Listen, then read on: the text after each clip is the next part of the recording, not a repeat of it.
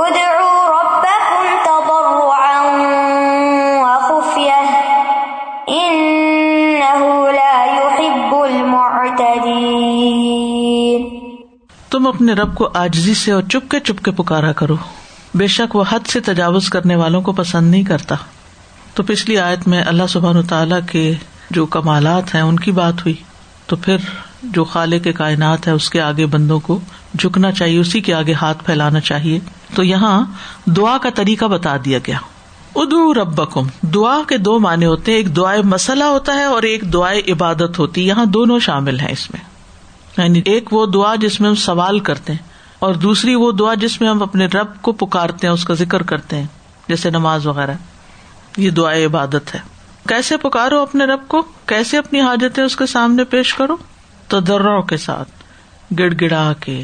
اور جم کے وہ خفیہ اور چپ کے چپ کے یعنی گڑ گڑائے تو اونچی آواز سے نہیں، حال دوائی نہیں ڈال دیں، بلکہ خاموشی کے ساتھ چپ کے چپ کے گڑ گڑائے چپ کے چپ کے اس لیے کہ پھر اس میں ریاکاری کا اندیشہ نہیں ہوتا، وہ عبادت خالص اللہ کے لیے ہو جاتی ہے۔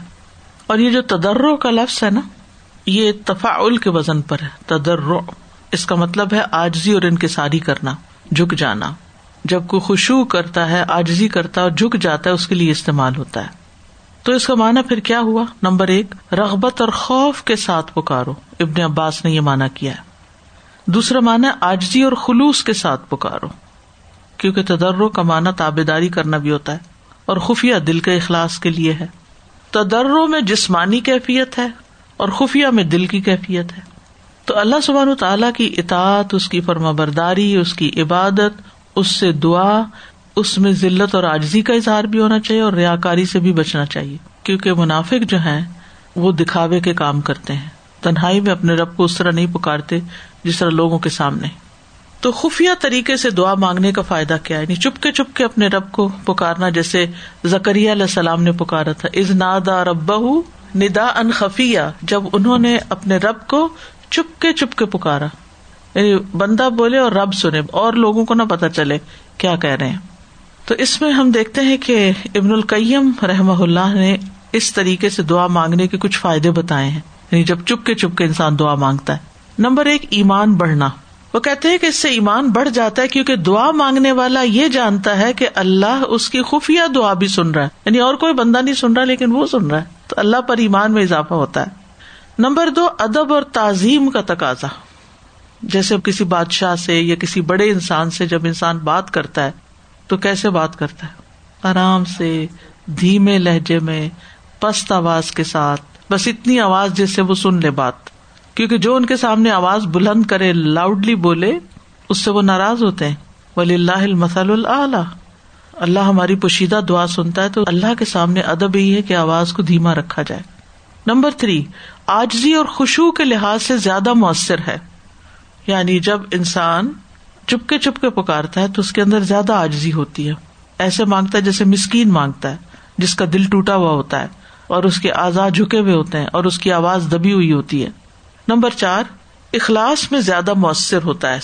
نمبر پانچ، دل جمعی کے اعتبار سے مؤثر ہوتا ہے۔ دل جمعی کا کیا مطلب ہے؟ کہ انسان پوری طرح فوکس ہوتا ہے پھر، کیونکہ اونچی آواز سے بولنے سے اس کا دھیان ادھر ادھر ہو جاتا ہے۔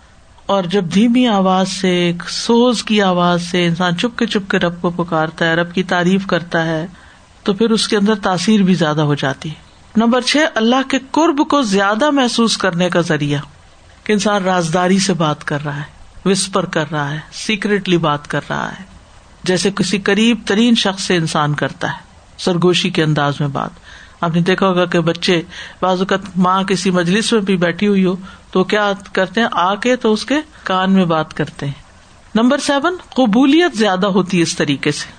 یعنی جیسے جیسے دل اللہ کے اپنے سے قریب ہونے کا تصور کرتا ہے کہ اللہ تعالیٰ قریب ہے، تو پھر اتنا ہی وہ قبولیت کے بھی زیادہ قریب ہو جاتا ہے۔ یعنی اللہ تعالیٰ ہم سے ہر چیز سے زیادہ قریب ہے۔ اس کا قرب محسوس کرتے ہوئے جب آپ دعا کرتے ہیں تو اس کا پھر فائدہ بھی ہوتا ہے۔ نمبر آٹھ، دعا میں خلل ڈالنے سے بچا جا سکتا ہے۔ یعنی چپ کے چپ کے جب انسان اپنے اوپر ہی فوکس کیا ہوتا ہے تو پھر ادھر ادھر کی آوازوں کی پرواہ نہیں کرتا۔ اور اس کو کوئی ڈر بھی نہیں ہوتا کہ کوئی سن لے گا تو کیا کہے گا، کیا مانگ رہا ہے یہ۔ اور جب اونچی دعا مانگتا ہے انسان تو لوگوں کو بھی پتہ چل جاتا ہے۔ پھر وہ کہتے ہیں کہ شریر روحیں اور باطل خبیص جن، اس کو بھانپ لیں گے کہ یہ کیا مانگ رہا ہے، یہ مانگ رہا ہے۔ ان کو پتا چل جائے گا۔ اور وہ اس کے لیے پریشانی پیدا کریں گے۔ اس کو بدگمان کریں گے، تمہاری دعا نہیں سنی جائے گی۔ اس کو ڈائیورٹ کریں گے۔ اس کے اس کام میں رکاوٹیں ڈالیں گے۔ چپکے چپکے تو کسی کو پتہ ہی نہیں چلے گا ہم نے کیا مانگا۔ نمبر نائن، سب چیزوں سے کٹ کے اللہ کی طرف توجہ ہو جاتی ہے۔ نمبر ٹین، دعا مانگنا ذکر بھی ہے۔ یعنی جب اللہ تعالیٰ سے دعا مانگی جاتی ہے، تو دعا بذات خود ذکر کی ایک قسم ہے۔ آپ ذکر بھی کر رہے ہوتے ہیں۔ مانگ رہے ہیں لیکن ذکر کر رہے ہیں۔ اور اللہ تعالیٰ کے ناموں اور صفات کے ساتھ اس کی تعریف کرتے ہوئے دعا کرنا جو ہے وہ اور بھی اچھا ہے۔ ان لا حب المعتدین۔ بے شک وہ حد سے بڑھنے والوں سے محبت نہیں رکھتا۔ یعنی اللہ تعالیٰ کسی بھی معاملے میں حد سے بڑھنے والوں کو پسند نہیں کرتا۔ اگر دعا میں حد سے تجاوز ناپسندیدہ ہے تو باقی چیزوں میں حد سے بڑھنا کیسے پسندیدہ ہو سکتا ہے؟ اب دعا میں حد سے کیسے بڑھ جاتے ہیں لوگ؟ کہ انسان ایسے درجوں کا سوال کرے اپنے لیے یا کسی کے لیے جن کا وہ مستحق کی نہیں، وہ ڈیزرو ہی نہیں کرتا، یا جو امبیا کے لیے مخصوص ہے پھر اسی طرح کسی کے لیے لانت اور ہلاکت کی دعا کرے، یہ بھی حد سے بڑھنا ہے۔ پھر اسی طرح چیخ چلا کے دعا کرنا، یا پھر سوال ہی نہ کرے، دعا ہی نہ مانگے، یا اللہ کے علاوہ دوسروں کو پکارے۔ یا پھر ایسے الفاظ میں دعائیں کرنا جس کا مانا کچھ سے کچھ بن جاتا جو ہمیں نہ قرآن میں سکھایا گیا، نہ سنت میں۔ تو یہ سب چیزیں باؤنڈریز کراس کرنا ہے، معتدین میں شامل ہونا ہے۔ تو بہر علی شاید سے ہمیں یہ پتا چلتا ہے کہ انسان دعا مانگتے وقت آجزی بھی اختیار کرے اور چھپ چھپ کے دعا مانگے۔ ایٹیکیٹ سب دعا ہے۔ حسن میں نبی حسن کہتے ہیں ہم نے ایسے لوگوں کا زمانہ پایا ہے جس میں اس زمین پر عمل کرنے والے جب اپنے عمل کو چھپانے کی قدرت رکھتے تھے تو کبھی بھی اس عمل کو ظاہر نہیں کرتے تھے۔ یعنی جو چھپی ہوئی نیکی کرتے تھے پھر کسی کو نہیں بتاتے تھے۔ تو اس آئے سے بنیادی طور پر دعا مانگنے کے آداب پتہ چلتے ہیں اور یہ کہ ہمیں پورے اخلاص اور پوری توجہ کے ساتھ دعا کرنی چاہیے۔ قبولیت کا یقین رکھ کے دعا کرنی چاہیے۔ ہاتھ اٹھا کے دعا کرنی چاہیے۔ ہم دو ثنا اور درود پڑھ کے دعا کرنی چاہیے۔ آجزی سے دعا مانگنی چاہیے۔ گریا ازاری بھی کر سکتے ہیں۔ رو کے بھی دعا مانگ سکتے ہیں۔ پھر تکرار اور اسرار سے دعا مانگ سکتے ہیں۔ یعنی ایک ہی دعا کئی بار۔ جیسے جو شخص تین دفعہ جنت مانگتا ہے تو جنت خود اس کے لیے دعا کرتی ہے کہ اللہ تعالیٰ اسے جنت میں داخل کر دے۔ اور اسی طرح جو شخص تین مرتبہ آگ سے پناہ مانگتا ہے تو آگ کہتی ہے اللہ اسے آگ سے پناہ دے دے۔ پھر دعا میں تسن اور تکلف سے بچنا چاہیے۔ شعر و شاعری نہیں کرنی چاہیے۔ مبالغے سے بچنا چاہیے۔ نبی صلی اللہ علیہ وسلم نے فرمایا، ان قریب اس امت میں ایسے لوگ پیدا ہوں گے جو تہارت اور دعا میں مبالغہ کریں گے، حد سے بڑھ جائیں گے۔ تو جامع کلمات کے ساتھ ہی تھوڑے لفظوں کے ساتھ دعا کرنی چاہیے جو بہت ہی مؤثر ہو، جیسے نبی صلی اللہ علیہ وسلم کی دعائیں ہیں۔ پھر اپنے نفس اور اہل و عیال کے لیے بد دعا نہیں کرنی چاہیے، گناہ اور قطع رحمی کی دعا نہیں کرنی چاہیے، اسماء الحسنہ کو وسیلہ بنا کے دعا کرنی چاہیے، اپنے نیک اعمال کو وسیلہ بنا کے دعا کرنی چاہیے۔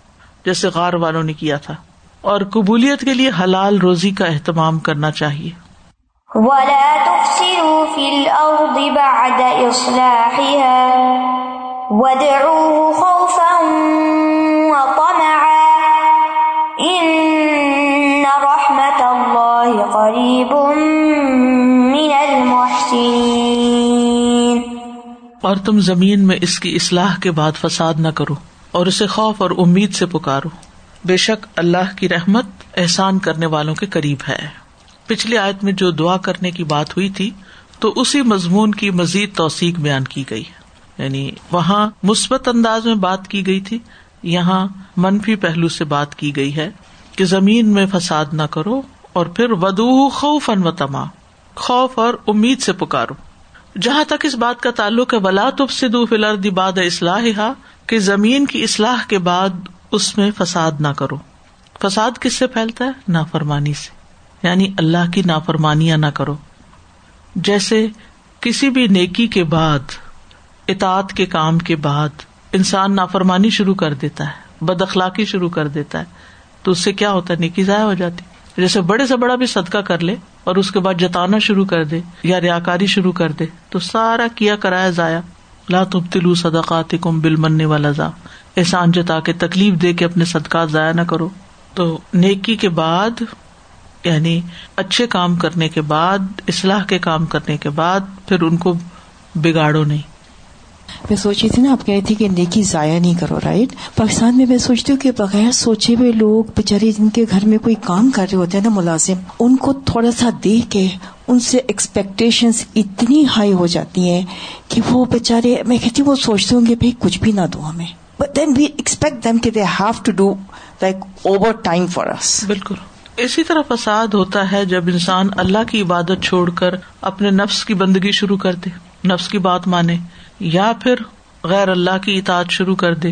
اللہ تعالیٰ کے بتائے ہوئے طریقے کو چھوڑ کر لوگوں کے بتائے ہوئے طریقوں پہ چلے۔ مثلاً ٹریفک کا ایک قانون ہے۔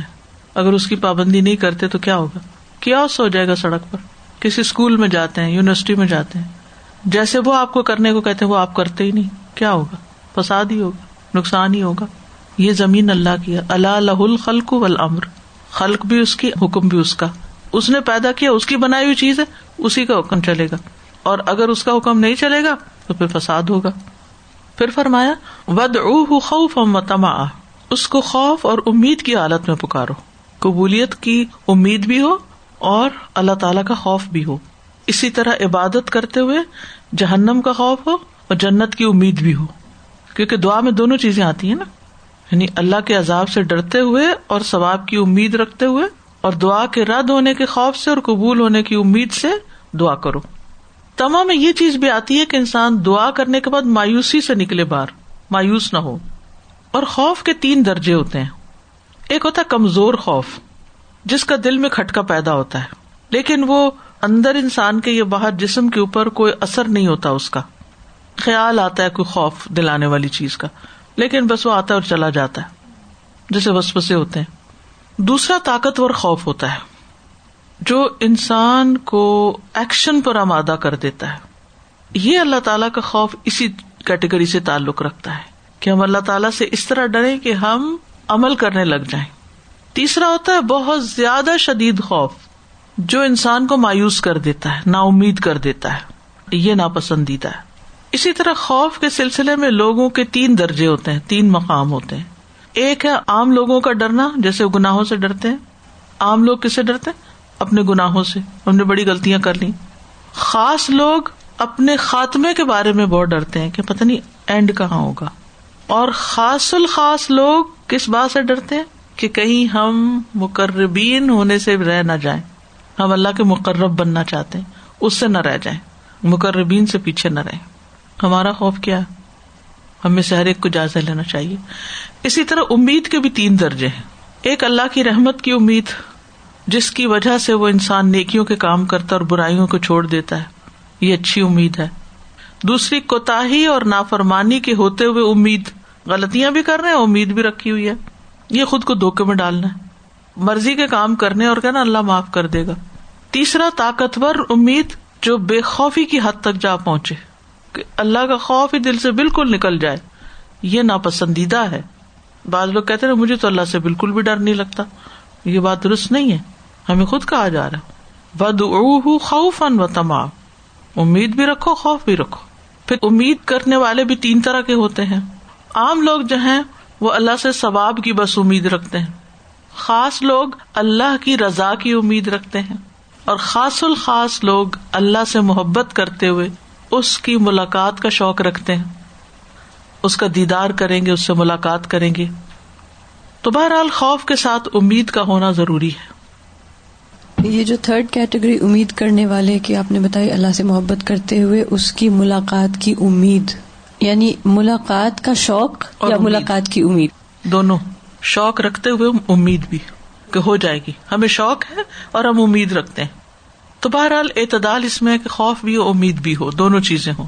خوف کی وجہ سے آپ گناہ چھوڑے اور امید اور شوق رکھتے ہوئے نیک کام کریں کہ اللہ سے ملاقات کی تیاری کر رہے ہیں۔ پیغمبروں کے بارے میں آتا ہے نا ان ہم کانو یوسار اون فل خیرات و ید اون نہ رغب و رحبا و کانو لنا خاشعین۔ وہ نیکیوں میں جلدی کرتے تھے، ہمیں رغبت اور خوف سے پکارتے تھے اور وہ ہمارے ہی لیے آجزی کرنے والے تھے۔ پھر فرمایا، ان نہ رحمت اللہ قریب من المحسنین. بے شک اللہ کی رحمت محسنوں کے بہت قریب ہے۔ محسنین کون ہے جو امید اور خوف کا مرجا اپنے رب کو بنا لے احسان کے مرتبے پر فائز ہوں۔ اور یہاں محسنین کو کیوں خاص کہا گیا؟ کہ احسان کرنے والے رحمت کے زیادہ قریب ہیں۔ کیونکہ یہ اللہ سبحان و تعالی جو ارحم الراحمین ہے، اس کی طرف سے احسان ہے۔ اور اللہ تعالی کا احسان احسان کرنے والوں کے لیے ہی ہوتا ہے۔ یعنی اللہ کا احسان ہے کہ اس کی رحمت قریب ہے محسنوں کے۔ محسنوں کو کیوں؟ کیونکہ وہ دوسروں پر احسان کرتے ہیں۔ یعنی جب لوگ اچھے عمل کرتے ہیں، تو اللہ تعالیٰ ان کی طرف اپنی رحمت کے ساتھ احسان فرماتے ہیں۔ الجزا الحسان الحسان تو اللہ کی رحمت کے مستحق کون ہے جو اطاط کرنے والے ہیں، نیکی کے کام کرنے والے نیک وکار ہیں۔ آتا نا برحمتی وسعت کل شعی فس اکت بحا لدین یا و یو زکات و لدین ہوں بے آیات نا یؤمنون اللہ کی رحمت ان لوگوں کے لیے لازم ہے کہ جو اللہ سے ڈرتے ہیں، زکوٰۃ دیتے ہیں اور جو اللہ کی آیات پر ایمان رکھتے ہیں۔ تو اس آیت سے یہ پتہ چلتا ہے کہ انسان کو اللہ سبحان تعالیٰ سے خوف اور امید دونوں ہی رکھنے چاہیے اور محسنین میں شامل ہونا چاہیے۔ محسن وہی ہوتا ہے نا کہ جو بدلے میں نیکی نہیں کرتا۔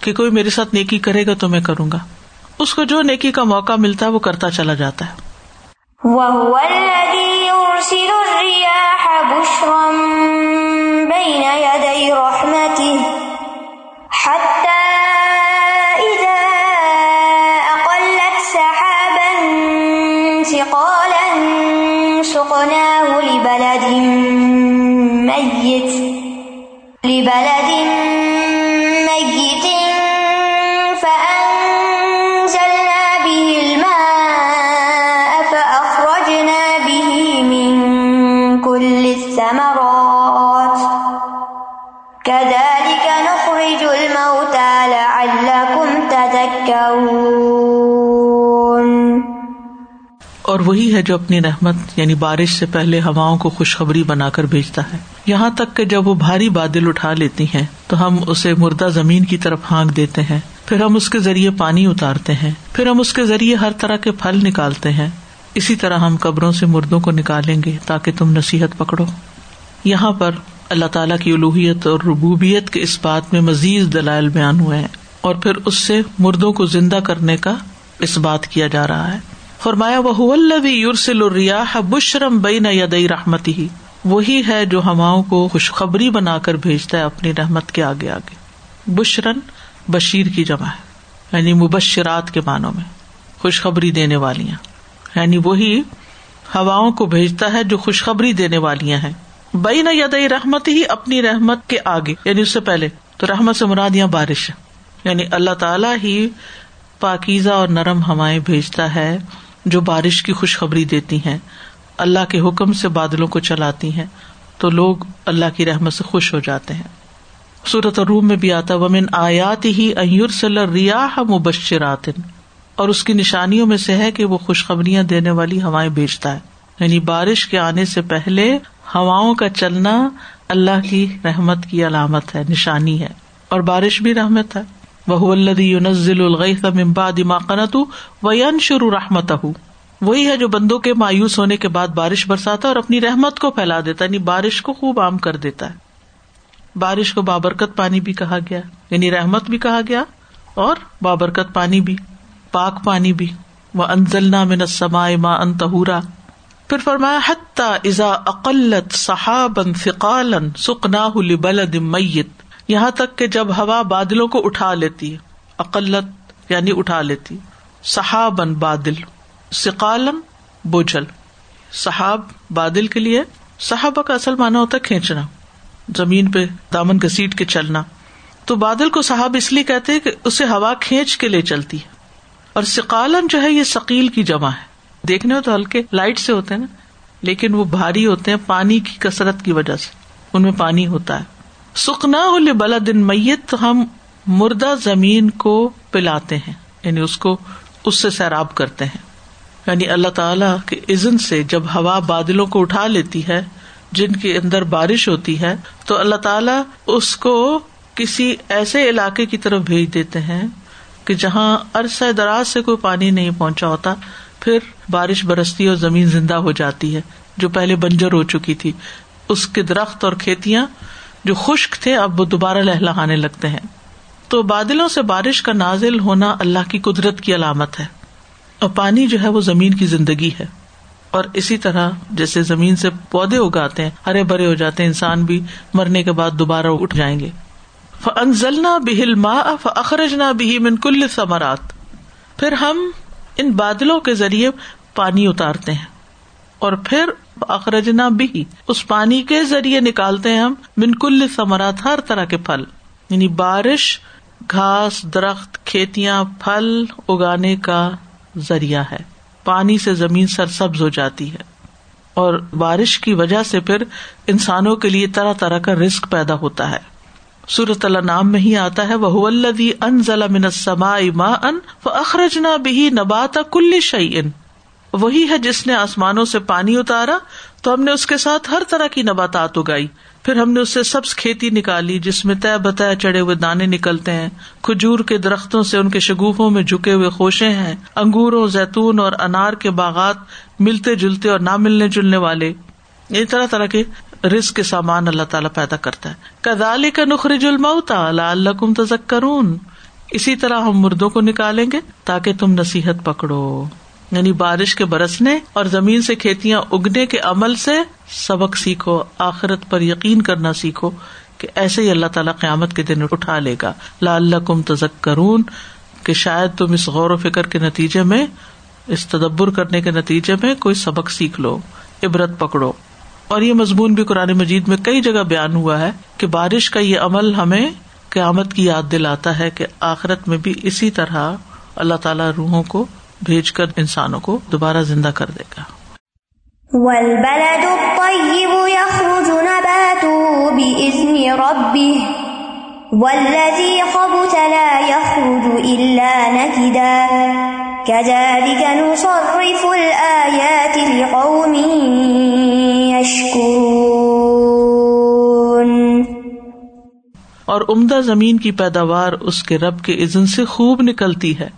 اور وہ زمین جو خراب ہے، اس سے ناقص کے سوا کچھ نہیں نکلتا۔ اسی طرح ہم نشانیاں پھیر پھیر کر لاتے ہیں، ان لوگوں کے لیے جو شکر کرتے ہیں۔ ول بلد عمدہ زمین یعنی عمدہ مٹی والی، صاف ستھری زمین۔ یخر جو نبات ہو اس کی نباتات نکلتی ہے، جو تر و تازہ ہوتی ہے، خوبصورت ہوتی ہے۔ کیسے؟ بے عزن ربی ہی اپنے رب کے عزن سے۔ رب ہی نکالتا ہے، اور جیسی چاہتا ہے، ویسے نکالتا ہے۔ یہاں رب کی طرف جو نسبت کی گئی ہے، یہ اس کو نسبت تشریف ہی کہتے یعنی اس کام کو قابل تعریف بنانے اور شرف بخشنے کے لیے۔ حالانکہ ہر طرح کی نباتات اللہ کی عزن سے نکلتی ہے ولدی خبوص اللہ خروج اللہ نقدا اور وہ زمین جو گٹیا ہوتی ہے، جیسے پتھریلی اور شوریلی زمین، اس میں سے بس جھاڑ جھنکاری اگتی ہے۔ بہت تھوڑی نباتات نکلتی ہے بڑی مشکل اور مشقت سے پیدا ہوتی ہے۔ نقد کہتے ہیں کلیل مقدار والی چیز۔